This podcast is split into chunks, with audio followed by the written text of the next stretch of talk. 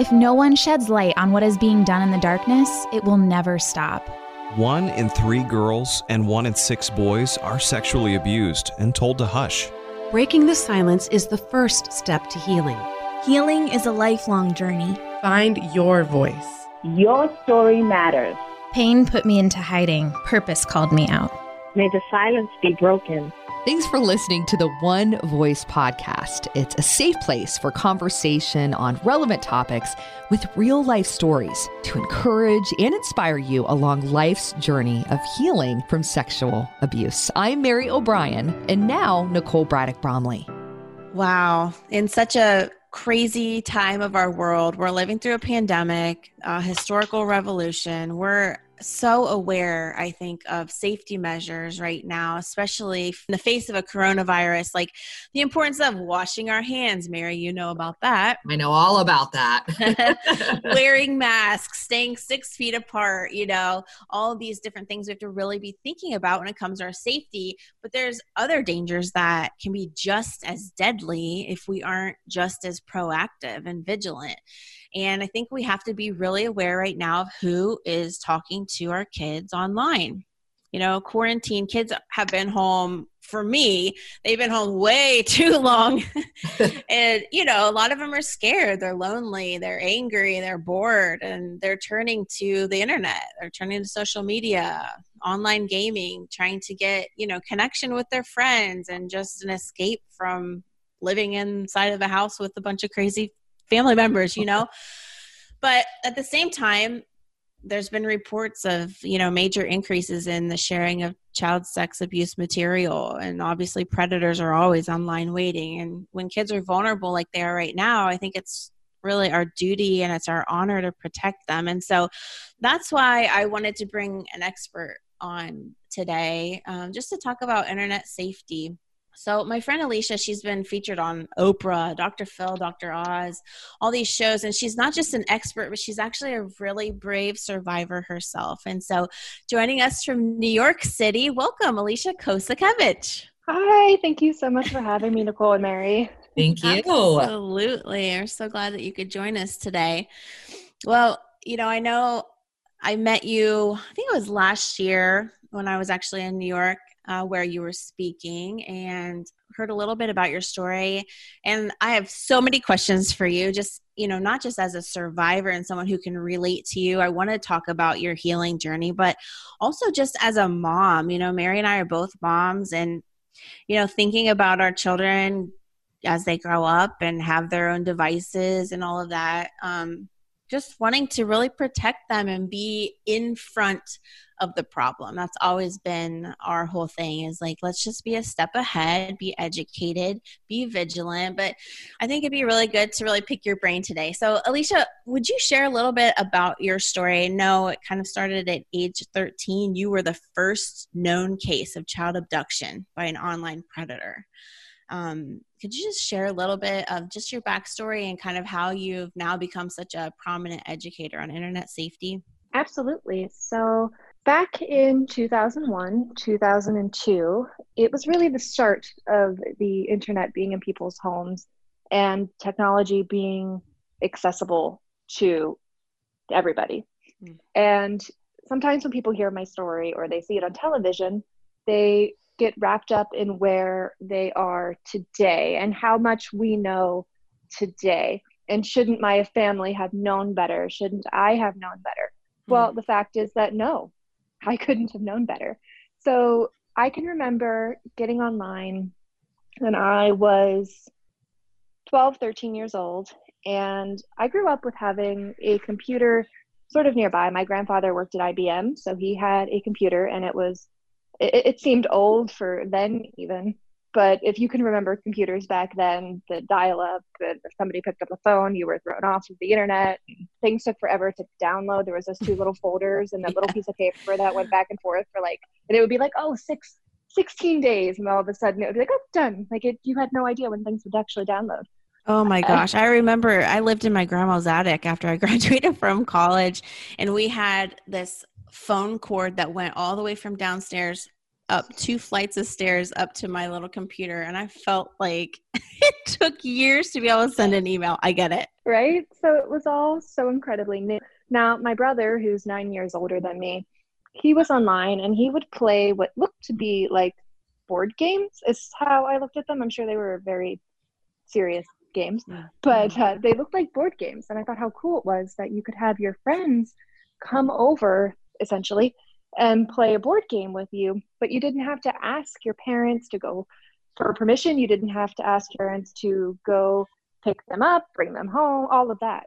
So mm. a huge step skip there, which yeah. was a, a draw to me. And then at school, it soon seemed like everybody was online all the time.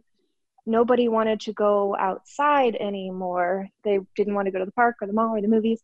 And if we look at today and we imagine that our phones only worked when we were in a certain corner of the home, and that's it, people wouldn't leave. I mean, right now we can't really leave anyway, too much, but that we wouldn't leave our homes. We would stay in that specific corner. And so, again, just a really different sort of world. And I was not yet online, but my friends were.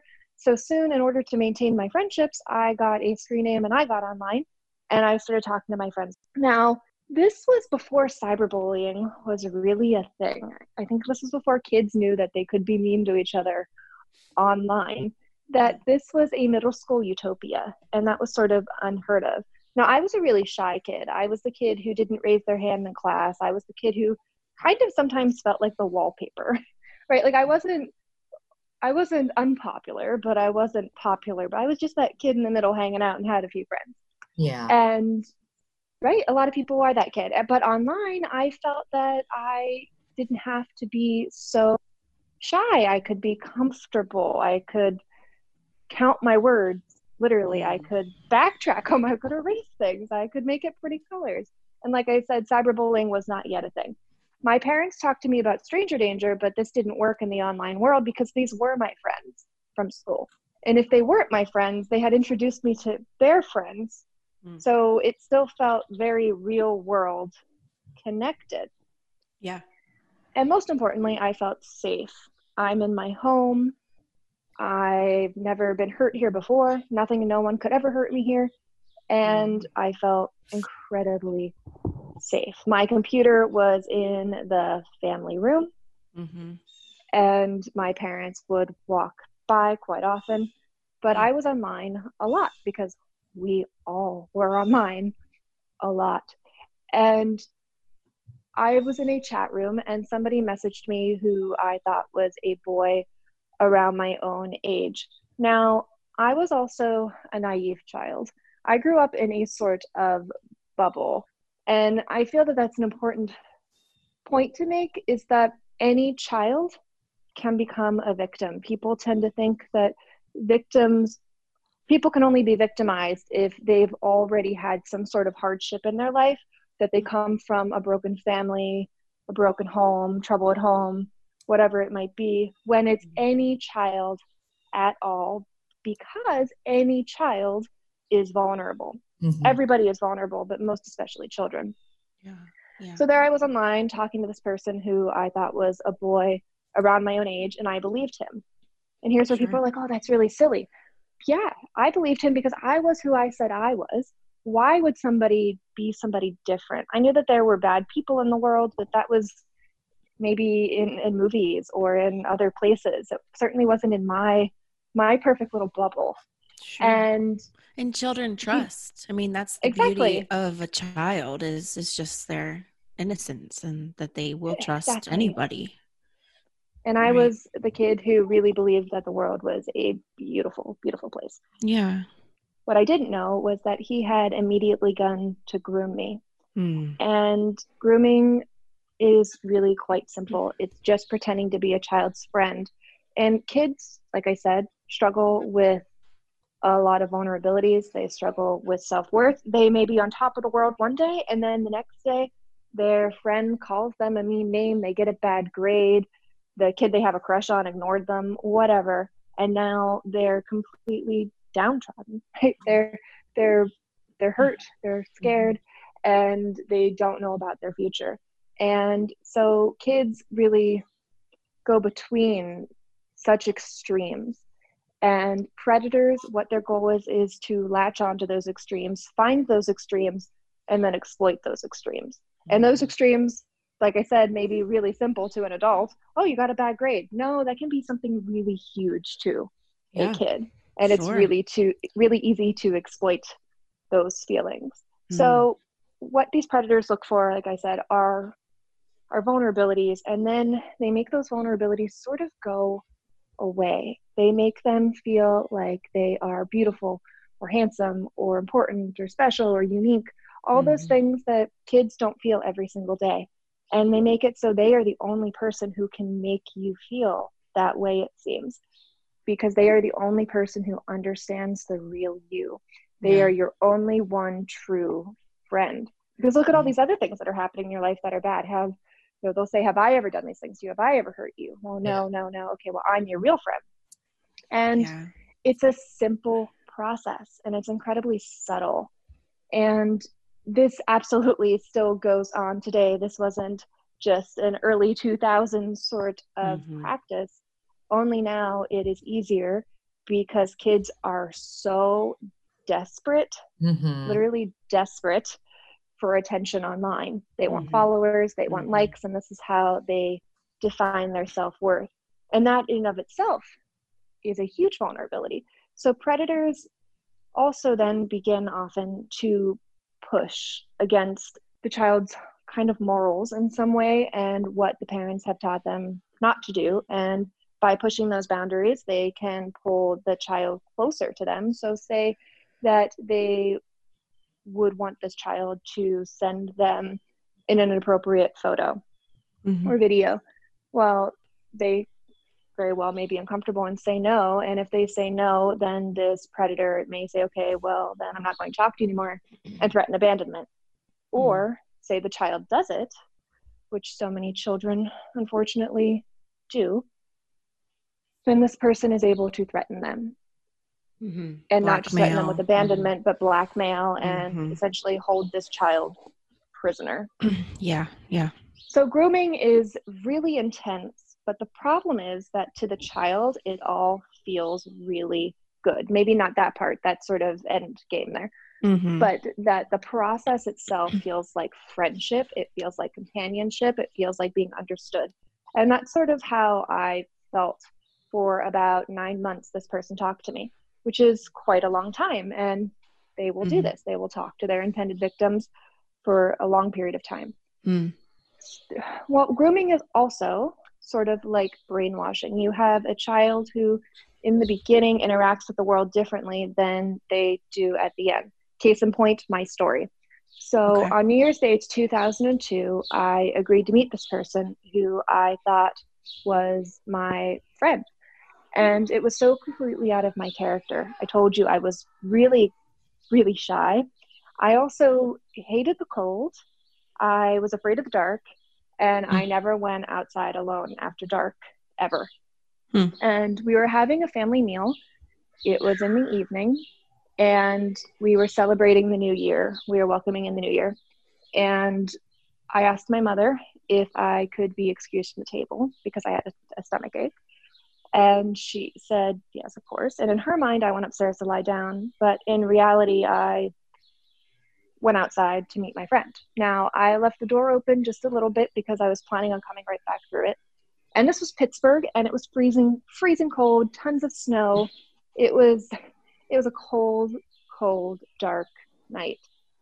I can remember stepping outside and it being really quiet and I walked up the street just about a block or so. And it was really cold again. I didn't have a coat. I was just planning on going outside for a moment to say hi. And clearly, in retrospect, was that a good decision? Absolutely not. Was it a smart decision? Absolutely not. Was it a mistake? Yes, it was a huge mistake. Mm-hmm. But children make mistakes, and an adult should never exploit those mistakes. Mm, that's good. Mm-hmm. So I stood there, and if I turned around, I could still see my house. And I figured if something went wrong, which why would it? I could get back home. And so, in that moment of silence, this little voice spoke up, my intuition.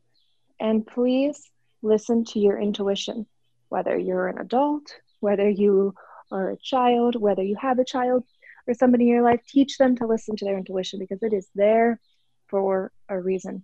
Hmm. My intuition, that little voice spoke up and said, Alicia, what are you doing? This is dangerous. Go home. And I heard it. And I went to turn around, and next thing I knew, I was in a car, and this man was squeezing my hand so tightly that I thought it was broken. And he forced me hmm. to look in the back seat, and there was a bag back there with ropes and all sorts of horrible things in it. And he threatened to put me in the trunk. And I believed him. People tend to think, okay, well, if I was in this situation, this is what I would do. Mm-hmm. And they go to movies. What would a movie character do? And Mhm. that's not always the best thing to survive. I believed him immediately. And I knew that everything I said, did, or thought could be my last. And that everything I said, did, or thought was of critical life or death importance. Hmm. He drove about five hours from Pittsburgh, Pennsylvania to Virginia to his house, Wow. and he held me captive in his basement dungeon. I was raped and beaten and tortured, suffered horrendous abuse, Mm. and he was somebody who enjoyed inflicting pain. When I say basement dungeon, I didn't come up with that term. The media did, but that's what it was. It was a place to torture somebody. Mhm. I knew that he would kill me. And so I did whatever I had to do to survive, no matter how humiliating or brutal or disgusting, because I knew that he would kill me if I was of no longer any use to him, which is a horrible thing and a horrible way to say that, but Mhm. it's the way to say it. Yeah. And by, I remember at some point, because people and survivors know this, people ask, "How did you survive this? How did you get through this? What what made you do this or made you do that?" And the fact is that yes, there there is some thought and thinking to it, but also instinct. So you have intuition and you have instinct. And Mm. instinct is really strong. And for some reason, my mind popped to okay, I don't know if it's a book I'd read, I had always really been interested in psychology books and 9-11 had just happened shortly before that so there'd been a lot of conversations about hostage taking and, and all these things Mm. so i picked up Yeah. on something Yeah. and i remembered that if somebody sees you as a person then it will be harder for them to take your life they see you Mm. as an object try to become a person and that's Wow. what i tried to do Mm. And you were 13 And i was 13, at this point? yes Wow. Yeah. so again instinct Yeah. And so I knew that he was going to kill me, but my goal was to stay alive. That was my Mhm. only goal stay alive, stay alive, stay alive. And that was my power. If I could breathe in the next second, then maybe I could breathe in the seconds later, or 10 minutes later, or maybe even an hour later, maybe even tomorrow. That Mhm. was where I found my power. You search for power in such tiny infinitesimal ways that they're your power and you hold on to them with all of your might. Yeah. On on the last day, which I didn't know was the last day, he said, I'm beginning to like you too much. Tonight we're going to go for a ride. And I think what happened is that I had become a person to him. Yeah. What I yeah. was doing worked and it backfired. He was going to have to kill me. Mm. So after that, he left for work. He fed me for the first time, and then he left for work with me chained to the floor by a locking dog collar. Jeez. It's amazing the questions that people will ask you as a survivor of any sort of trauma, but most certainly when it comes to sexual assault. People love to blame the victim. They love to think again what they would do to have made the situation better. And please don't ever do that. Don't ever say, Why did you or why didn't you? Because whatever that person did is exactly what they needed to do to Mhm. survive. yeah. and that is brave. That is Mm. brave. And that is what they Mhm. needed to do. Thankfully, you won't be 13 year old Alicia locked in that basement right. for me, I was a terrified little girl and had given up hope almost at this point, almost fully. And I did not know if he was standing outside of the door and would come in and kill me. He was a twisted human being who played mind games. So again, stay alive, stay alive, stay alive. And I knew that Yeah. my only chance of rescue was, or to escape, was to be rescued. And Mm. so I was counting on the world outside. I'd fought and I ended up with a broken nose, learned really quickly that he was so much stronger than me and there's no way out of this. I mean, maybe there would be an opportunity, but that it would be a brief window and I don't know when that's going to happen. So I'm not going to exactly look for that window. I'm going to just stay alive. I got to focus my energy somewhere. And I thought about my parents and I knew that they were looking for me because they loved me. And I knew that they would find me because they have magic powers and hmm. that magic power is love Yeah. and that they would they're just going to do that no matter what it is. And children have this belief and i still have this belief that your parents the people in your life who care about you be it parents grandparents guardian whomever will do anything. Hmm. And it doesn't matter what lines they have to cross. Like i my mom i could imagine my mom and dad going and like stealing air force one if needed be or going into Yeah. the woods and finding like a witch and conducting a spell like whatever was Yeah, necessary. anything. Absolutely. right and i knew that they loved me and in that moment i got this like strength that i was going to get back to them and that i was going to fight so i had that feeling of oh i'm not going to fight and then yes i am going to fight because i have to get back to them Mhm. and then very quickly that died down and i realized that i was not I, I gave up all hope at this point Yeah. and I thought about my parents in a very different way. And when was the last time that I told them that I loved them? And I get really emotional talking about this because I'd never felt more powerless in my life than in this moment. It was one Mm. thing for me to be powerless. I was living in that moment and this was mine and this is my pain and it's different. But to know that my parents, this is the first time I had a moment to really think about them and, and things had paused because he wasn't there Yeah. and I, all I wanted to do was comfort them and reach out to them and tell them that I was going to be okay. Mhm. And obviously, I at this point I'd been thinking I was going to die, but that I had somehow resolved to that, and that I needed them to be okay. That I needed Mhm. them to be strong. That I wanted to comfort them, and I couldn't. Mhm. And I just went to the deepest, darkest, horrible place where I gave up Mm-hmm. time passed and I heard these voices and something about having guns and this door crashing on the house I was being held in. And I tried to stay really quiet. And people might not understand this, but I had been so traumatized, so terrified, and so completely out of hope that I figured that these people were coming to kill me. So I tried to hide from them and I rolled underneath a bed, dragging that cold, heavy chain behind me, and tried to stay as quiet as possible. But I made some sort of no- noise, and I heard movement over there, and this person walked from one side of the bed to the side that I was hiding under, and in a very commanding voice, commanded me to crawl out and put my hands up. And I remember crawling out from underneath that bed, dragging that chain behind me, trying to cover myself because I had no clothing on, while also putting my hands up and looking up. And I was staring into the barrel of a gun. And I thought that this is it. This is the moment I'm going to die. That he sent these people to kill me. Mm. But then he turned around and I saw that it was law enforcement by what was written on the back of his jacket. And all of these officers and agents rushed in, cut that chain from around my neck, set me free, and gave me a second chance at life.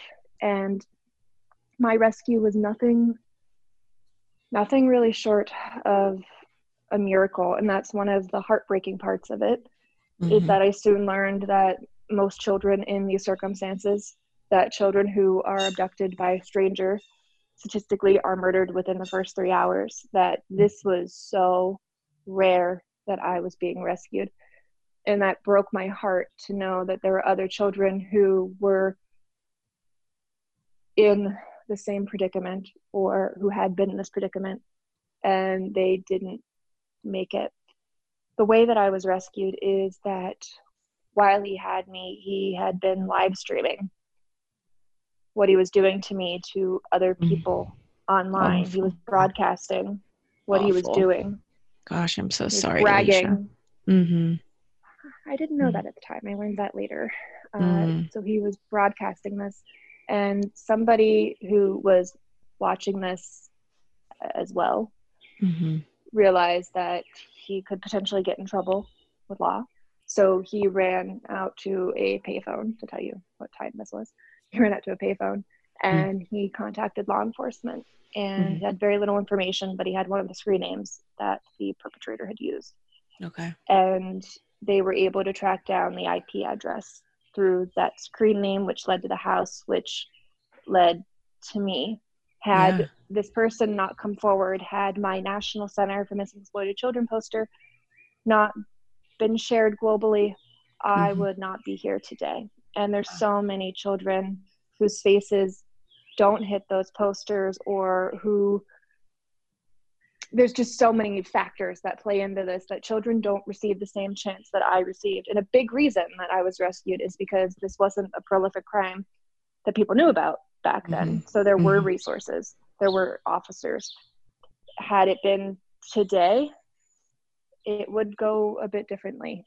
So I am incredibly lucky and it's amazing how how we do survive that we that so many of us have gone through so much and i have people all the time who say well oh your story it's i went through something similar but it's it's not as bad as what you went through i don't know Mm. how you could have survived and i just i think that's so heartbreaking that they feel that way because i listen to their story and i want to say the same thing how did i don't Right. understand how could you have made it through that people Yeah. compare traumas Yeah. people victim blame and then you have the survivors who are comparing traumas and comparing their worth Right. Mm-hmm. based on what the trauma was and we cannot do that it doesn't matter what you've gone through it doesn't matter length of time none of that matters and that's something that actually i used to struggle with is that people would say oh how long were you missing and i may not have even said four days when i was talking about this because i still go okay people are going to know it's not that bad and i still have people to this day say that they say oh wow okay well that's really not that bad Oh, days, come okay." on. and it doesn't matter how long something terrible is happening to Mhm. you how it Mhm. matters is how it impacts Absolutely. you. Yeah. and that's pretty much it it's how your personal experience personally impacts you we cannot judge based on well we can't judge anybody else's experience but for them to judge their own experience Yeah. and then to feel that because they maybe aren't aren't in a place where they think that they're they're healthier or that they've recovered in some way but you've gone Right. through something so much worse how Right. how are you better and i'm not and it's a it's a really hard thing. So so no matter what you've gone through it's real it's valid and your feelings are real and valid about it and your reactions are real and valid and accepted and okay.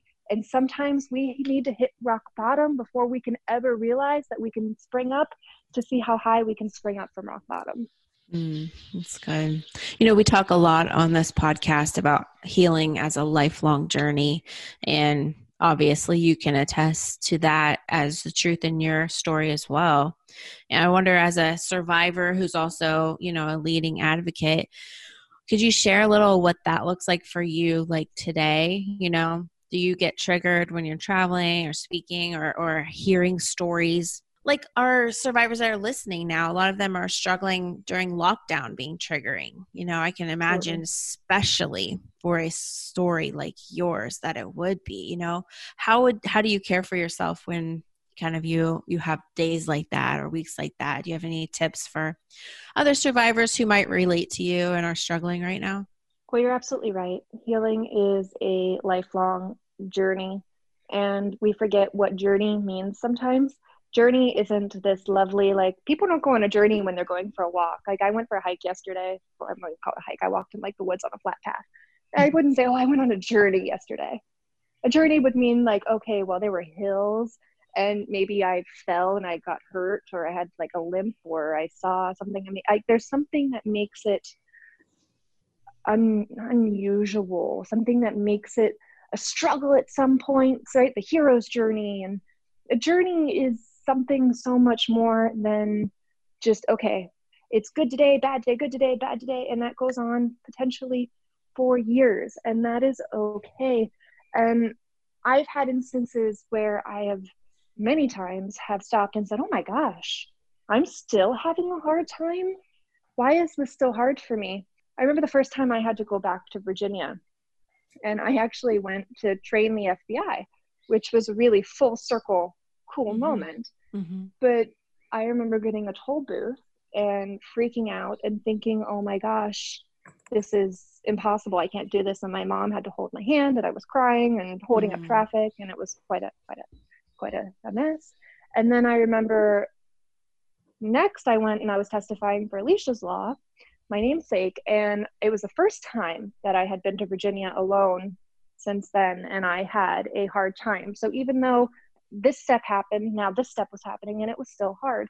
Now with lockdown, similarly, I, I knew that there would be something because power and control and the future had been sort of taken away from us that we couldn't plan okay well i'm going to go on vacation or oh i'm going to go to easter at my parent like all of that was gone and so our future was taken away from us in in many ways which sounds really nihilistic but it kind of felt like that and i can remember at one point my dad he fell really ill and he had to go to the hospital and my mom couldn't go into the hospital with him.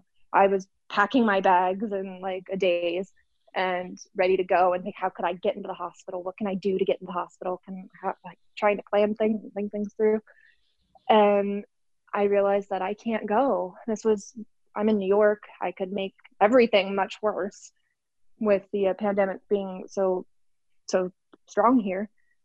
I could bring it to my mom. Like there's just so right. much. And I remember I went and I I went and I was crying in mm. uh, my bathroom, uh, trying not to disturb my husband and his work schedule.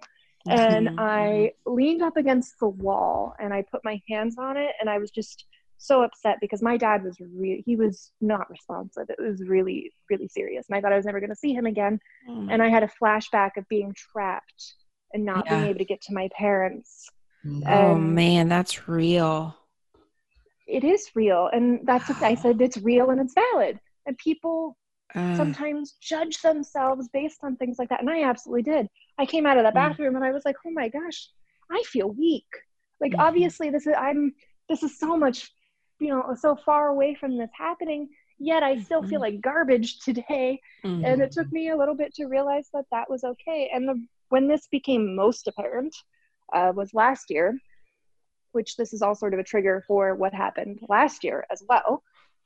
The offender who received 19 years and seven months was released early.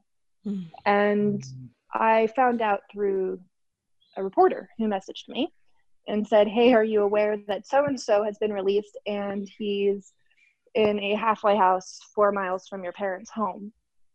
Jeez. No, definitely not aware of that at all. Thanks for letting me know. No, that's not mm. how that mm. conversation went. I mm. screamed oh. and I dropped the phone. And my husband ran into the room thinking, oh gosh, what's wrong? And that's exactly what he said. And I couldn't speak. And I handed him the phone. And he went, oh my God, I have to call your mom. And he called my mom. And then I heard her scream. And it was a scream of pure, abject, full terror and it was the scream that I imagined she had when she found out that I was missing. Mm. And in that moment, it was was he, did he choose to be released into Pittsburgh? And are my parents like in a, an immediate threat? Like, are they in an immediate danger, I should say? And so what had happened had gone from being a past trauma to a current threat. Yeah. It became real that this person was released, that he didn't have an ankle monitor on, that who knows what's going to happen here? And he's within walking distance somewhat of, Mm. you know, I walked four miles yesterday. So he's within walking distance of my parents' home, which is my childhood home where I'd been taken from. I couldn't go visit Pittsburgh. Mm. I couldn't see my family for holidays. And I had this brief moment of, I'm going to not be an advocate anymore because I realized that he was going to be watching. He was going to see. And if I went through my story like I did just a few moments ago with you and he heard that, he Mhm. would probably enjoy it. Mm. And that Sick. disgusted me. Yeah. And Yeah. then I realized, okay, well, if I'm going through this, other people absolutely must be going through this. And that's how I have healed. That's how I try to deal with anything I've realized is that I go, okay, this is really bad for me. Oh, I can't be alone in this. How do I help other people? How can I make this better for the future? And so I had all these people also reach out to me shortly after I, I had that little epiphany. And they said that I'm going through something and you have a platform, you have a voice. Can you speak up for me? Oh, heck yes, I can. Mhm. And so I took that strength with me and decided that I was going to go to a hearing and give a testimony. And he may be there, he may not be. He was there. So I had to Mm. face him again Mhm. and talk. I mean, that's not even a trigger, that's actual, again, threat. There's a difference between something being a trigger right. and you're remembering something and while it, yes you are still experiencing it people Mhm. forget that with a with a flashback that That's exactly right. Because so many of you know our survivor friends, they're predator, they're abuser. It, you know, they're still alive. They're still showing up to family reunions once a year. Like that's no longer a trigger. You're right. It's still an actual threat.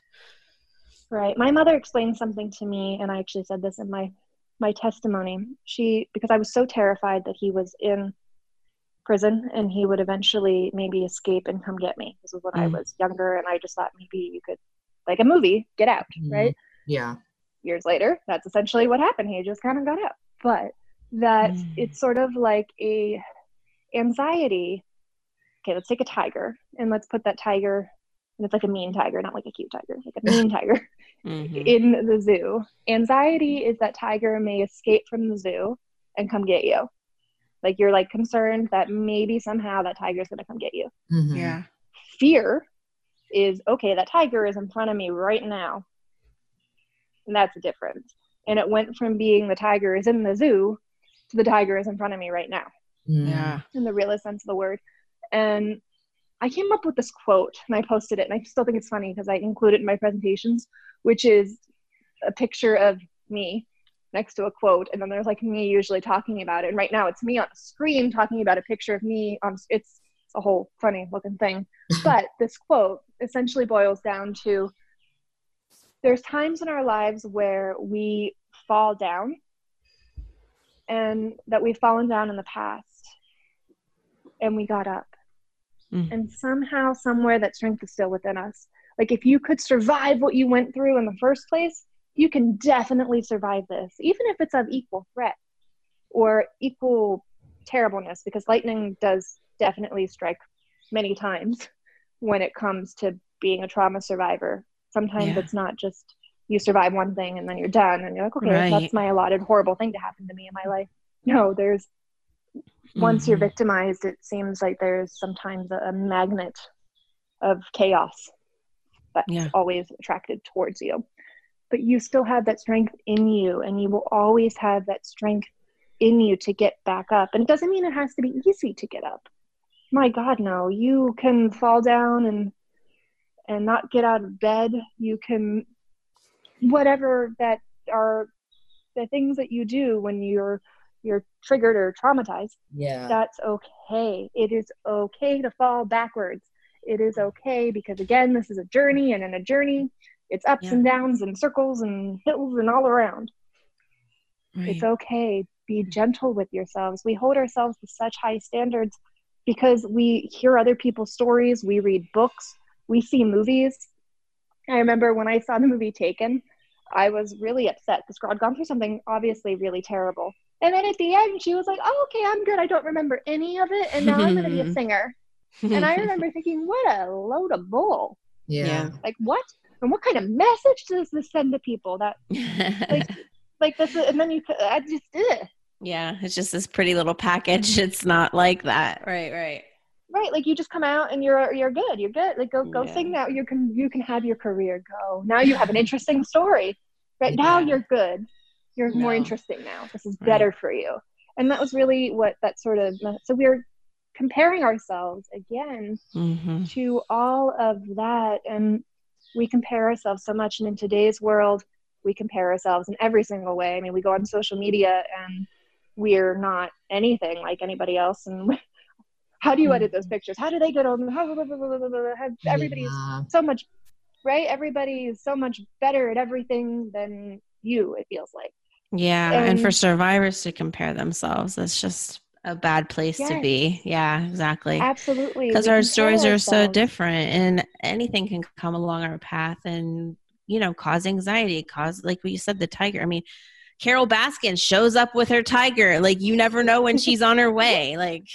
you know you so got to be prepared. you've got to have your therapy. You've got to have your meds. You've got to have your self-care. You've got to have everything in place so that when Carole Baskins of the world show up on your doorstep like you know that i've overcome this first thing with joe exotic and now i'm going to overcome this one too like we're good you're no you're you're 100% right that you're good. good. I'm glad you you're followed good. that analogy. I did actually. Okay. Otherwise, I'd just like, what the heck are you talking yeah. about? No, you're good you're good, you're good, you're good, even when you're not good, even when you don't feel good. Okay, let's go that way. Even That's when you don't feel good, you're good. Like yeah. all of it is okay to feel that way. I know in therapy, that's one of the things that drove me bananas though, is that everything was normal. Mm. Everything was, oh, that's perfectly normal. No, it is not normal. It is not normal for me to do this, this, and this and feel this way. My friends don't feel this way.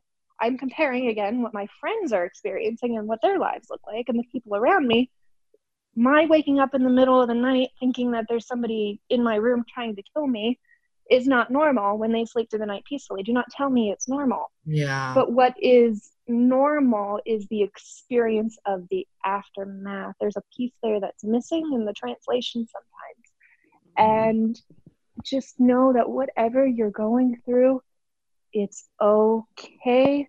And that right now, we have gone through a global trauma. I know that in the beginning, I was like, okay, is this is this the end of the world? Like, are we, or am I going to lose people that I love, and then it might as well be the end of the world to me. So, again, that loss of control and power and and just trust in the future and safety that there is something looming around us that mm-hmm. is a constant threat. That's right. That's so right. It's okay to be And struggling. in that regard, you know, the constant threat that's out there that we could be safe in our houses, but yet there's always that constant threat of what is going to come into our houses through technology.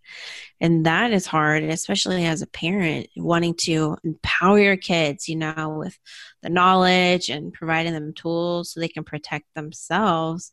You know, what is your advice there? I mean, gosh, I'll be honest with you. Like, Alicia, I have so many friends who allow their young kids to stay up all hours of the night you know, playing online games, no supervision right now, you know, because they're trying to juggle all these things in life and their job. And so they kind of just let their kids do whatever. And that scares the living daylights out of me. But then I also have friends who monitor like every single internet footprint from their kids. And that bothers me too.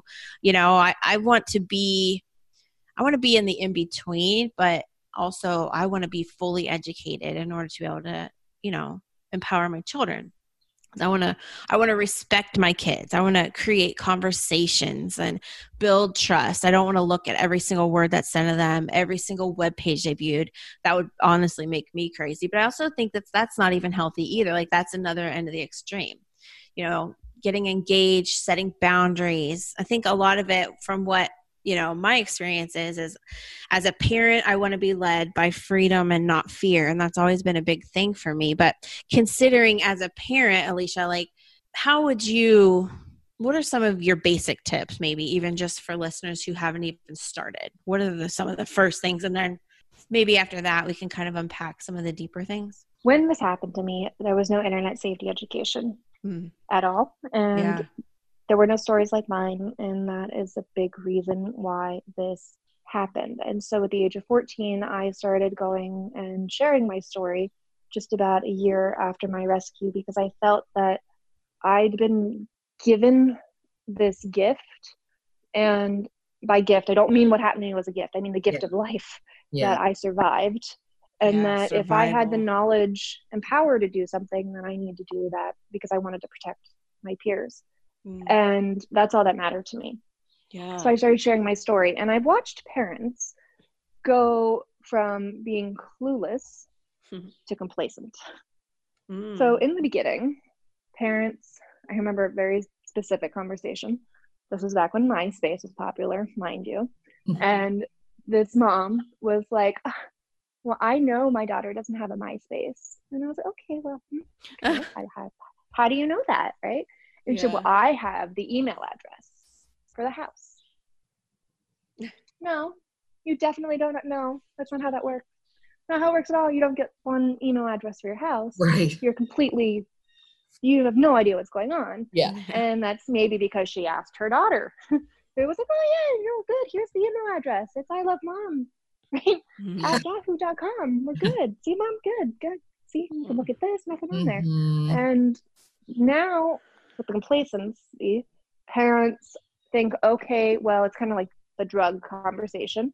I know, they know, they know, they know, they know. They're told, they're told, they're told. Other people are telling them. Also, I have this app, and this app will protect them. So let's boil down to what you need to be doing. You need to educate yourself. Yes, it's daunting. Yes, there are things that you do not want to know, but that you need to know mm-hmm. about different emojis and different applications and what kids are doing on them and sit down and educate yourself. Take the yeah. time to do that, which you may have a little bit more time right now. Yes, you're working really hard, and I get that, but there may be a little bit more time in some ways that you could dedicate to this very important issue. Mm-hmm. Now, also that you do need to monitor your children. Now, uh, it's not about getting them in trouble, but I do think that it is important to have those apps, to have a monitor on all of their devices. And it's not to get them in trouble. If you found out that Sally tried a cigarette and you're really not happy about it, clearly, you don't go on and say, Hey, I saw this on your phone and how dare you do this? It is about keeping them safe so that if something does go wrong, if they're being cyberbullied, if they're being harassed, if they're being threatened, mm-hmm. if they've sent photos to somebody that they're in a relationship with somebody who online who you think may be a danger, that you get ahead of it. It's not about getting them in trouble or calling them out on things. It's not about having a secret way of like finding out all the things about your kid and you're reading a diary Mm-hmm. Kids do deserve an amount of privacy, sort of, kind of, but you need to be ahead of it. You need to know. We teach our kids to look both ways before they cross the street. We teach them to put on their seatbelt. We teach them not to touch that pot because it's hot, to not put that fork into the toaster oven or into the toaster. I actually don't know if you put it, probably not. So into the toaster. Mm-hmm. that that we teach them these things to keep themselves safe from what from danger from from death right like you could mm. die if you don't look both ways before you cross the street you might not say it quite like that but here's a message you're sending to them yeah. which is good honestly because kids need a healthy dose of fear mm-hmm. now it's not about necessarily fear it's about empowerment there's a saying what you don't know can't hurt you and that's complete crap right that's not true at all it's it hurts you and then you know about it if you don't know about it you can't protect yourself case in point there was i was doing an interview interestingly at the same exact time i was having this conversation about this very same topic mm-hmm. in this mm-hmm. very same part of this conversation I'm looking out and I live on a pier and I'm on the Hudson River and it's not a place to swim.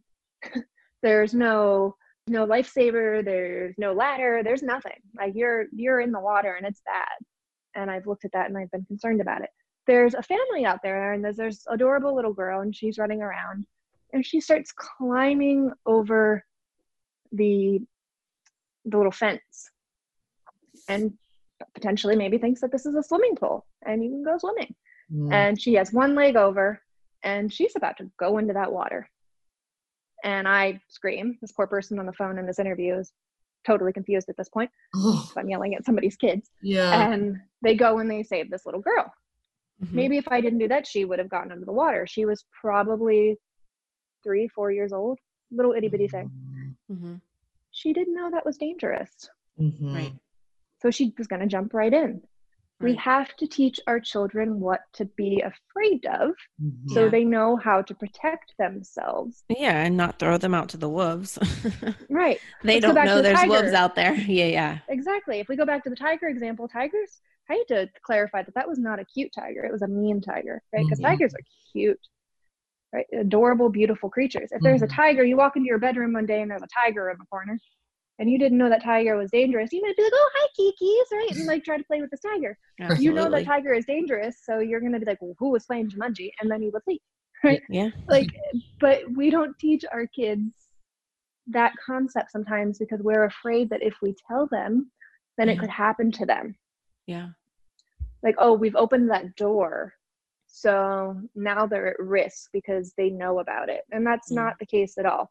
So you have to talk to your children about these dangers and do it in a way that isn't, well, here's this, this, and this, and this is why not. And in the same way that parents sort of they tell kids no to things that parents are doing all the time. Like don't mm smoke, don't drink, but they're sitting there with a, a beer and they have a cigarette in their hand, mm right? Exactly. It's not this kind of conversation. This is this is truly dangerous and not just in the way of predators but also in the way of cyberbullies and then also in the way of if you post something online and it's there forever it can impact if you get into a school your future career if you volunteer mm. whatever. So there's so much that you have to sit down and talk to your children about. How do you start that conversation? You just sit down and ask them what do you think is dangerous but also make it a fun conversation. What are you using? What are the apps? Make a TikTok video with them. Yeah. Learn their world. Be a part of it. Don't That's make good. it bad. Mm-hmm. And then, most importantly, the open line of communication. Letting your child know that they come to you with absolutely anything. Mm-hmm. Because if your child is the victim of something or is the targeted victim of something, they will be the first to know if anybody would know other than the predator and then would be the ones to go to ask you for help mm. if they think that asking for help will lead to them losing their device or that they're going to get in trouble in some way mm-hmm. they're not going to ask and right. most certainly right now because it is the only connection to the outside world that kids sure. have so yeah if they're being threatened, if whatever is going on, it might seem to them worth the risk of ignoring it or handling it themselves instead of going to their parents. Mm-hmm. Now, your kids need to know that they losing, can, yeah, exactly. Okay. Mm-hmm. They need to know that they can come to you with, and I mean anything. Your ten-year-old daughter can come to you and say, "Mom, Dad, I sent this photo. I don't know what to do. Somebody is threatening me, and you don't freak, freak out maybe internally, but mm-hmm. that you hold it together. You sit down. You're proud of them for coming mm-hmm. forward, for speaking mm-hmm. up. It's a really great thing to do. I'm proud of you. You're you're really mature, whatever it might be that you would mm-hmm. say, and that it's about keeping them safe. None of this is about getting them in trouble. That's because how does it really help to get your kid in trouble? Yeah, Right. We're only getting kids in I think that's good. We want them to be safe. Right. I think it's really good too to remember that, you know, it's no indicator even that something's wrong with your kid or that you as a parent have failed. None of that is is typically the truth. It's more of looking at it as an opportunity to deepen your conversations going forward. I think if we can move our focus to that, it's so much healthier and can create, um, again, a, a deeper, open line of communication um, even if it's not just about the exploitation or falling into the trap of um, someone grooming you online, even if it's like your child stumbled upon porn, right? Maybe Absolutely. something like that where there's so much shame and they're fearful of, you know, again, what you just said, like getting everything taken away because they come to you for help like don't look at it as all these negatives where you failed something's wrong with your kid. No no no. Like this is an opportunity to establish a deeper trust a better communication with your kid and to focus on that before you know all the other negatives. That's really good alicia. Absolutely. You it's it's all about that. And then that conversation continues. Sometimes parents think oh i had that conversation once. Okay mm. well you had it when they were six. Now yeah. you need to have it a lot. Revisit, you have to have yeah. it yes because their freedom online changes, their reactions online change, what they're doing, what they're focused on, right? They're no longer watching Peppa Pig on YouTube. They're doing other things. Yeah. Their their wants and their desires change. So just talking to them like they're people, that mm. the internet is the great leveler and that we are all living in the same world on the internet. We all see the same things. Mm-hmm. If if you go on Twitter and I go on Twitter, I'm gonna go to trending worldwide or global or whatever it says, we will see the same things most likely. Your child, no matter what age, will see those same things. Mm. We live all in the same world now. It used to be ages ago that it was like, do I talk to my children about this? I don't know. And now it's they already know. Mm-hmm. Boy, do they know. You need to talk to them because they know they're already in this world so talk to them like they are in they may take it to a different place mm-hmm. but they're seeing everything that you're seeing and when they're uncomfortable they need to know that they can go to you for help now mm-hmm.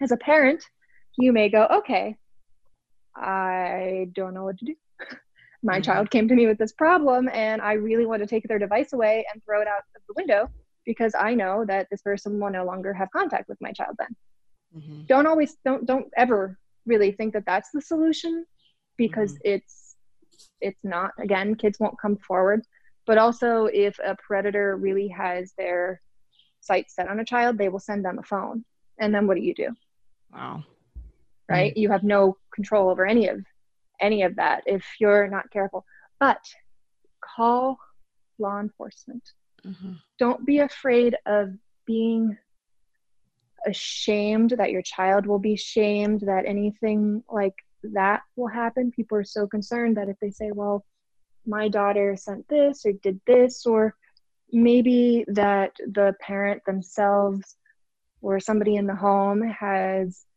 their own struggles that maybe this will count against the your oh, child yeah. is uh, right your child is the most important and know that these people are specifically trained, this is what they do.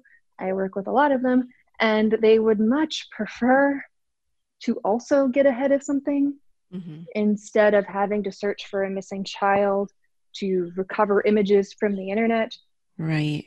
Or, and so likely that your child is not the only one that this person has targeted too. You could be saving countless kids, not just absolutely. your own. Well, that person will go on to target another child. Mm-hmm. And right now, we must remember children are home from school, but the predators are also home, mm-hmm. that they're in they're on the internet with your child. And when we you talked about this a little bit in the beginning, and it's so true. We're so focused on hygiene to keep ourselves safe and to keep our family safe, but we're forgetting about cyber hygiene and mm-hmm. that we're so concerned about this virus that's outdoors seeping into our home in some way. yeah well, you said like, oh no, what about could get in as far as predators? No, they're in our homes all the time in yeah. that device. They're just a click away. Yeah, right, right. They're already here. Mm-hmm. So you have to you have to address this. Most children are going to be the victim of something online, be it sure. that they are cyberbullied, mm-hmm, that mm-hmm. they send a photo, that whatever, right? That, that, that grooming and abduction is on the extreme end of the spectrum, though it certainly does happen. But that there are things that they're going to either come across online or that are going to happen to them online that they really need your support in. Mm-hmm. You are just mm-hmm. supporting them and keeping them safe. You are not taking away their privacy. You are not punishing them. You are not ruining their life. You will if you take away their device, potentially to them, because that is their entire life right now. Mm-hmm. But the, take this slowly and again, be gentle with yourself. Now, as a survivor, I know I've sometimes struggled with this, that I think things pretty quickly have gone bad and maybe they're not, that maybe we're a little hyper vigilant and that we either say, okay, well, let's jump on this too quickly, or maybe I'm being hyper vigilant and I should take a step back. Mm-hmm. And then the problem sort of slips away. And by that, I mean that it doesn't go away, but mm-hmm. that it slips from our grasps of being able to solve it. Mm-hmm. So mm-hmm. be gentle with yourself. Realize that that's something that may be brought up. I know for me, not so much internet related, but when I would go out and certainly early on, I would see that child who's screaming in the store and think, oh my gosh, they're being kidnapped. Oh my God, right? And the kids even yelling, You're not my parent, you're not my parent. Yeah. Is this child being a brat? Is this child yeah. what's going on here? And how do you how do you do that? And we tend to look through because it is our lens as a survivor, as much as we say, you know, it doesn't define us and it doesn't have to, but it still is part of our our lens. It's still yeah. a little bit of a frame, it's still a little bit of a filter that that's okay. And that you keeping your child safe from what you know that you've survived is mm-hmm. really hard and really scary because you know how bad it is.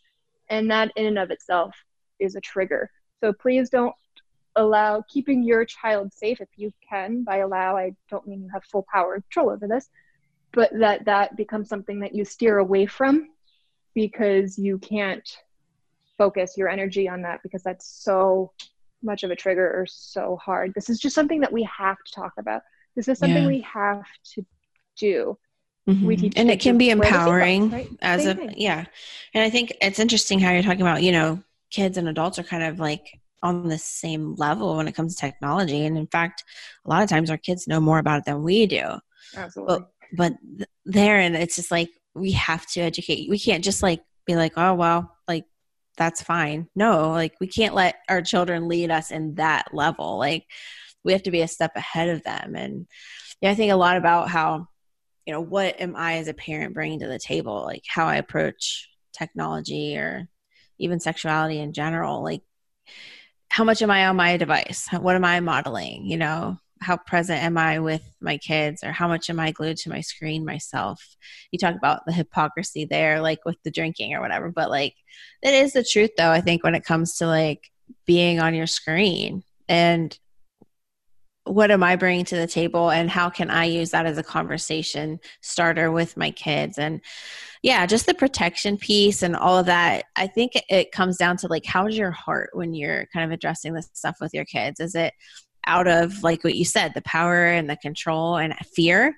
Or is it out of like love and concern and protection and and wanting freedom? You know i think when you know your boundaries in anything in life you can walk freely within them. But if you don't know your boundaries it's kind of scary out there right? So i think being able to talk to my children at least about you know what are the boundaries here? What is what are the safe precautions and why why do i care about this? You know a lot of times i've had to share parts of my story with my younger kids mm-hmm. just you know just enough to give them a taste of understanding why i care so much. And i think for a lot of the survivors listening who are parents like it's okay to let them in a little bit to know why you care why you want to protect them. The fact that it has maybe touched your own life and that you don't want them to go through something like that. Um, you know just really checking our heart even before we go into some of those conversations i think it's been just helpful for me at least. You're 100% right and that it is okay to open up and that kids really do understand at all age levels that yes, it might make them kids interact or react, I should say, differently. All people react differently to mm-hmm. everything. Mm-hmm. But that you know your child and that you could say something as simple as something really bad happened to me and I was hurt and I don't want that to happen to you.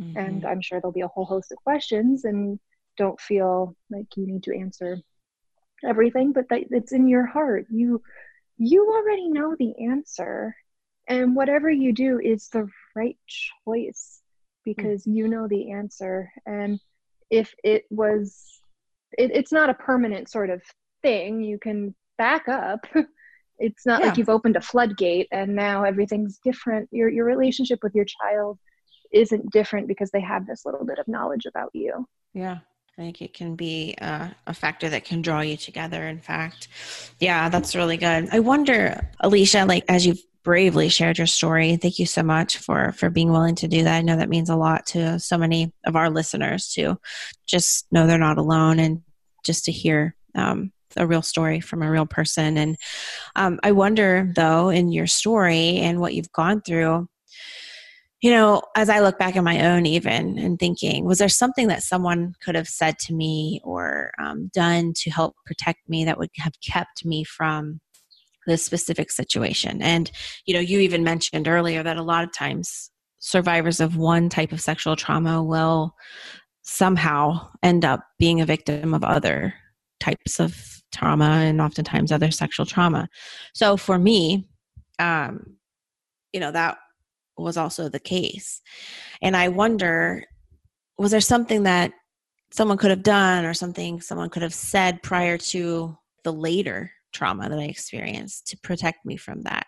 And I don't know if it would have because in some of the later, you know, just like relationships or like dating violence or things like that, I was just a vulnerable person to the things that were being said um, or done, and then I've ended up falling in. So, do you even think if your parents had fully educated you, it would have mattered? Or is sometimes is it more on you know for me there was like almost like a hole in my heart that a predator knew exactly what to say how to say it you know how to get me in the right situation um, so even had I been educated fully on how to protect myself, I I think myself in my heart was vulnerable to a predator.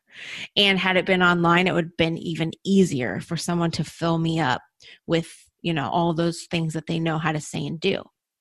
Does this make sense to you? Oh, it absolutely does. And yeah. I mean that's that's the question I I know that so many survivors ask themselves and so many parents and loved ones of survivors ask themselves, what could I have done differently? Yeah. And the truth is, there's a lot that you could have done differently, but the other truth is that it could have ended up in the same exact place. That's what I'm kind of saying. Like, that I don't know it, if you yeah. feel that way, but like that, I do wonder that myself a lot of times. Well, I've thought about that a lot. And if my, back then, no, because my parents couldn't have known. I knew so much more about the internet and I believed that the world was this amazing, beautiful, wonderful yeah. place. And yeah. I would think that no, not me, that can't happen to me. Now, had I heard a story like mine, yes, that's what would have would have helped. And I know that that helps a lot of kids when I do my presentations. That here's somebody that that's the actual story, and it's a real genuine story mm-hmm. with a lot of pain and a lot of struggle and that's something I definitely do not want to go through. Had I heard something like that, but but there wasn't and you can do everything you can do to protect yourself, mm-hmm. to protect your children, and evil can still seep in. Yeah. And it's not that you invited it in, it's not that you welcomed it in, it's not that you allowed it in, and it's not that you wanted it. I know sometimes it's like, well, right. I must have invited it and said, "Oh, no. please come in." Yeah. And no, yeah. it's just that it's it's like a liquid. It can seep, or gas even. It seeps in. It mm. finds the nooks and the crannies and the spaces that it fits, which is everywhere. and it will exploit and take over those spaces completely until it succumbs its victim which sounds really creepily poetic but yeah. it's it's true in that mm-hmm. we can only do so much but sometimes it gets in and then what we do after yeah. is what matters how yeah. we respond to whatever it is that is going on and get this person the help that they need and the family the help that they need and the community the help that the community needs and that comes down to response of law enforcement mm-hmm. of other family members of friends of media of mm-hmm. all of that and that's what we can do differently we can do all of it take all the steps but realize that it is not perfect yeah. Nothing is perfect. None of those apps are perfect. Have you ever had an app that doesn't lock up or come on, seriously? Like it's not mm. perfect. Right. Technology that's not perfect. Talking to you talking to your child is not a sure proof that this will not happen to them because they are their own person. And yeah. it is up to them and that's something that I talk to kids a lot about and really tell them that they have the power to protect themselves because people in their lives, their parents, their teachers, their guardians, they can do all that they can do to protect them. But it is that your decision, your decision. Not that you're to blame, not that it is your fault, and not that anything that you do, you are to blame for what happened to you. I'm not saying that at all. But it is your decision to respond to that person, to close that conversation, to report that person, which just please do because they'll go on to the next victim, but to report that person, to go outside of the door, to send that picture, it's mm-hmm. your decision. So yeah. we have to teach our children to make the right decisions. And in order for them to know which path to take they need to know and be able to weigh the risk and reward of each of those paths. That's really good. That's really good. Thank you alicia. So let's say a parent um, has a child who comes to them with an actual situation, or as a parent, you find a situation of grooming happening and you say, make that report. Where would you, I mean, there's lots of places to report. Where would you usually recommend a parent go? Cyber tip line. Uh, okay. Definitely cyber tip line.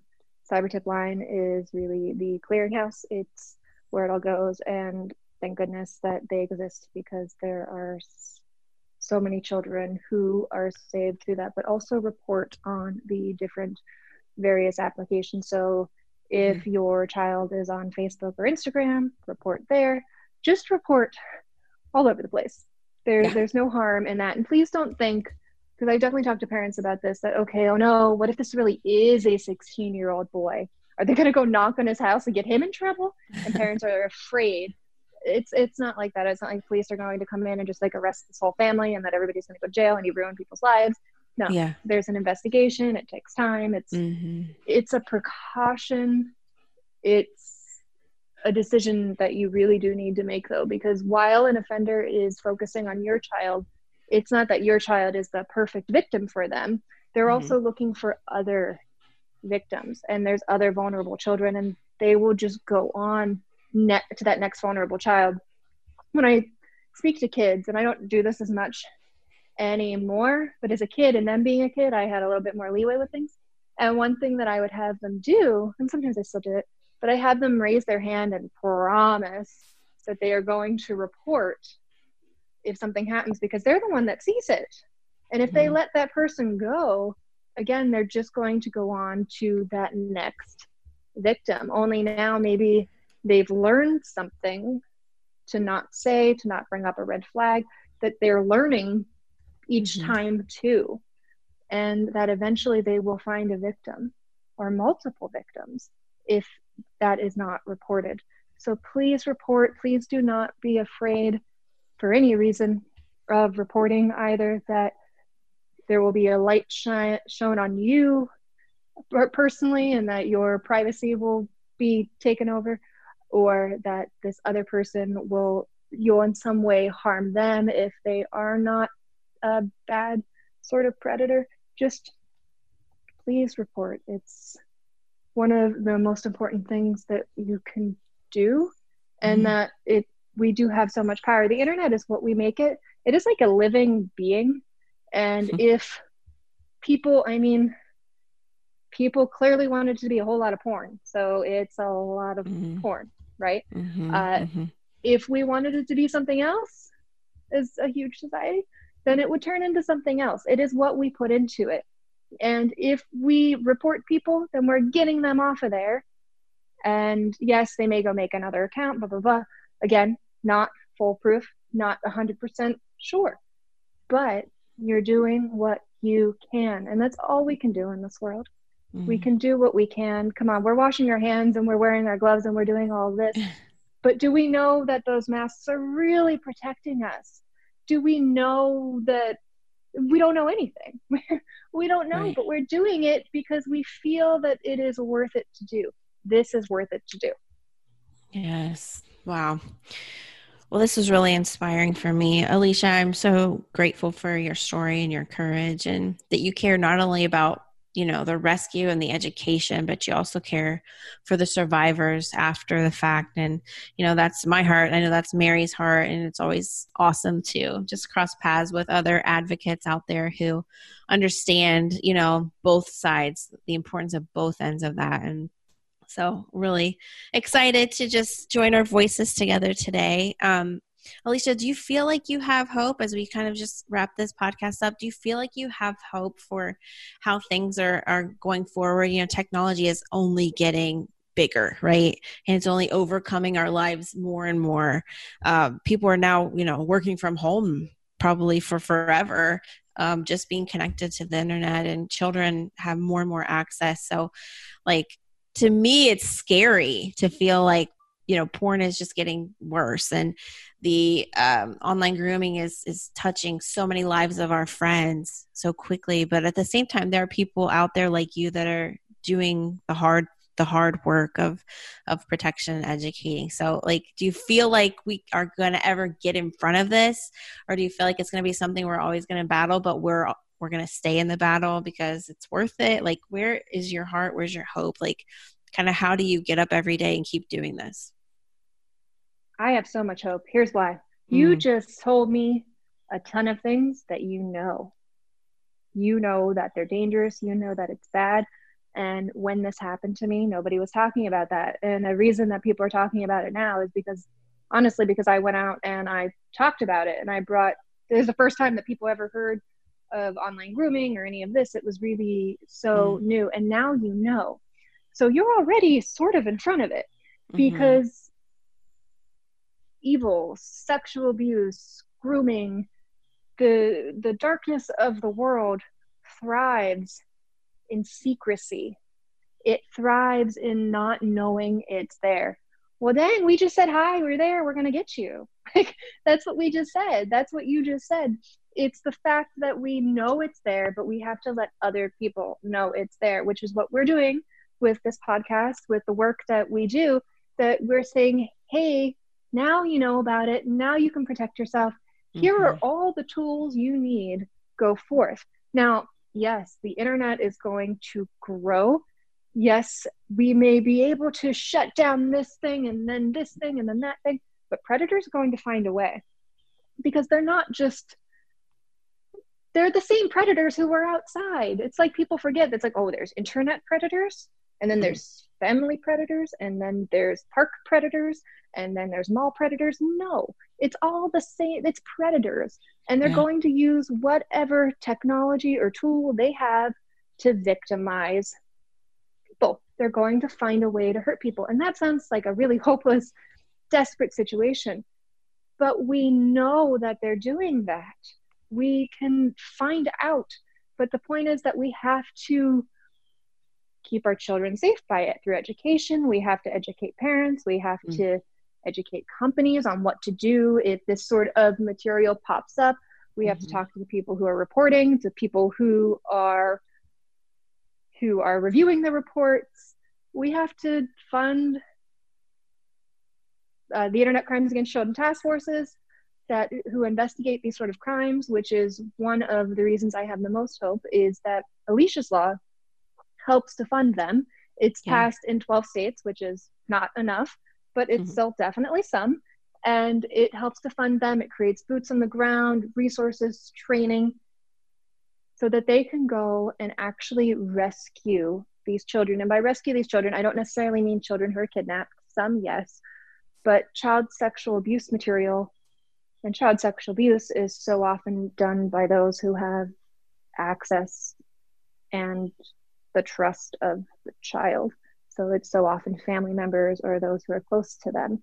And yeah. those are the ones who are creating the most material, or unfortunately, children are creating so yeah. much material themselves and putting mm. it out there. So we have to fund these forces that fight these sorts of crimes, and it works. Alicia's law works, which is what's really nice. It's one thing to be like, oh yeah, hmm, I have this idea. No, it works. In yeah. Wisconsin, in the two years since it's passed, they've arrested a thousand offenders, mm. which is huge. Mm. And my favorite part of it is that they now have a dog. Uh, I got to, to meet him recently. He is a big, fluffy yellow lab. And what he is able to do is he is able to sniff out electronic devices. So a micro SD card, which can hold a ton of information, which is no bigger than I have tiny fingers, no bigger than my pinky nail, and no thicker than it as well. So it's incredibly tiny and easy to hide. So that when law enforcement goes into a home and they are investigating and they are looking for evidence, a case is only as strong as its evidence. You could hide that little card or so many other pieces of technology anywhere and it might be missed. It might be missed. It will very likely be missed. This dog is able to sniff that out in the same way that he would be able to sniff out drugs or drug paraphernalia. He is able to find that device. And they named him Kozak, mm-hmm. which is the abbreviated, easier way to say my name. Yeah. Uh, they named him Kozak after me. And I got to meet him and go on a search warrant. And I actually, in real life, like a real search warrant, saw him locate and his sister, who's named Karma, which is the cutest thing, Kozak and Karma, they were able to find a laptop that had been missed. Wow. And that's a that's big awesome. piece of device that you think somebody would find, but no, that's things cool. are missed. So yeah. there's so much that goes into this, but we have to keep moving forward because yeah. the predators are running at speed, speed, speed, speed, speed. And exactly. we have to try to keep up. They will always be ahead. It's just how it is. They will always be ahead, always find ways. Like I said, the mm-hmm. gas seeping into the room, they're going to find a way. But we need to be on the other side of the door and say, hey, we see you. We got you. Yeah. Sorry, turn so back even, around, get out of here. so even though they are are sprinting and and we're still you know kind of behind in the fact of our speeds maybe you still feel like you have hope because people aren't talking people are funding programs advocates are out there, survivors are speaking. So as long as we continue to speak out, you feel like we have loads of hope. We're still moving forward. That's they awesome. might be faster, but we didn't stop. When yeah. we stop, that'll be Great. a problem. Great. I love that that perspective. That's really good. Gosh, thank you, Alicia.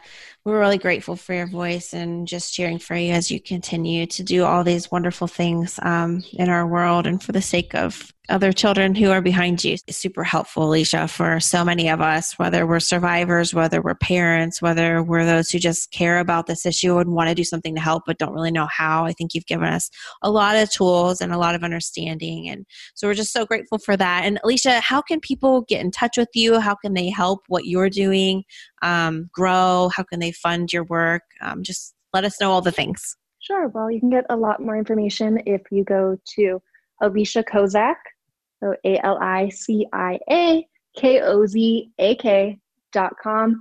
I have a lot of safety tips on there, information. There are some animated videos that you can show your kids that were made by law enforcement that I got to be part of, which are, are really good and a, a great starting point to talk. And then you can also reach me on my social media. It's at ITS, so it's Alicia Kozak.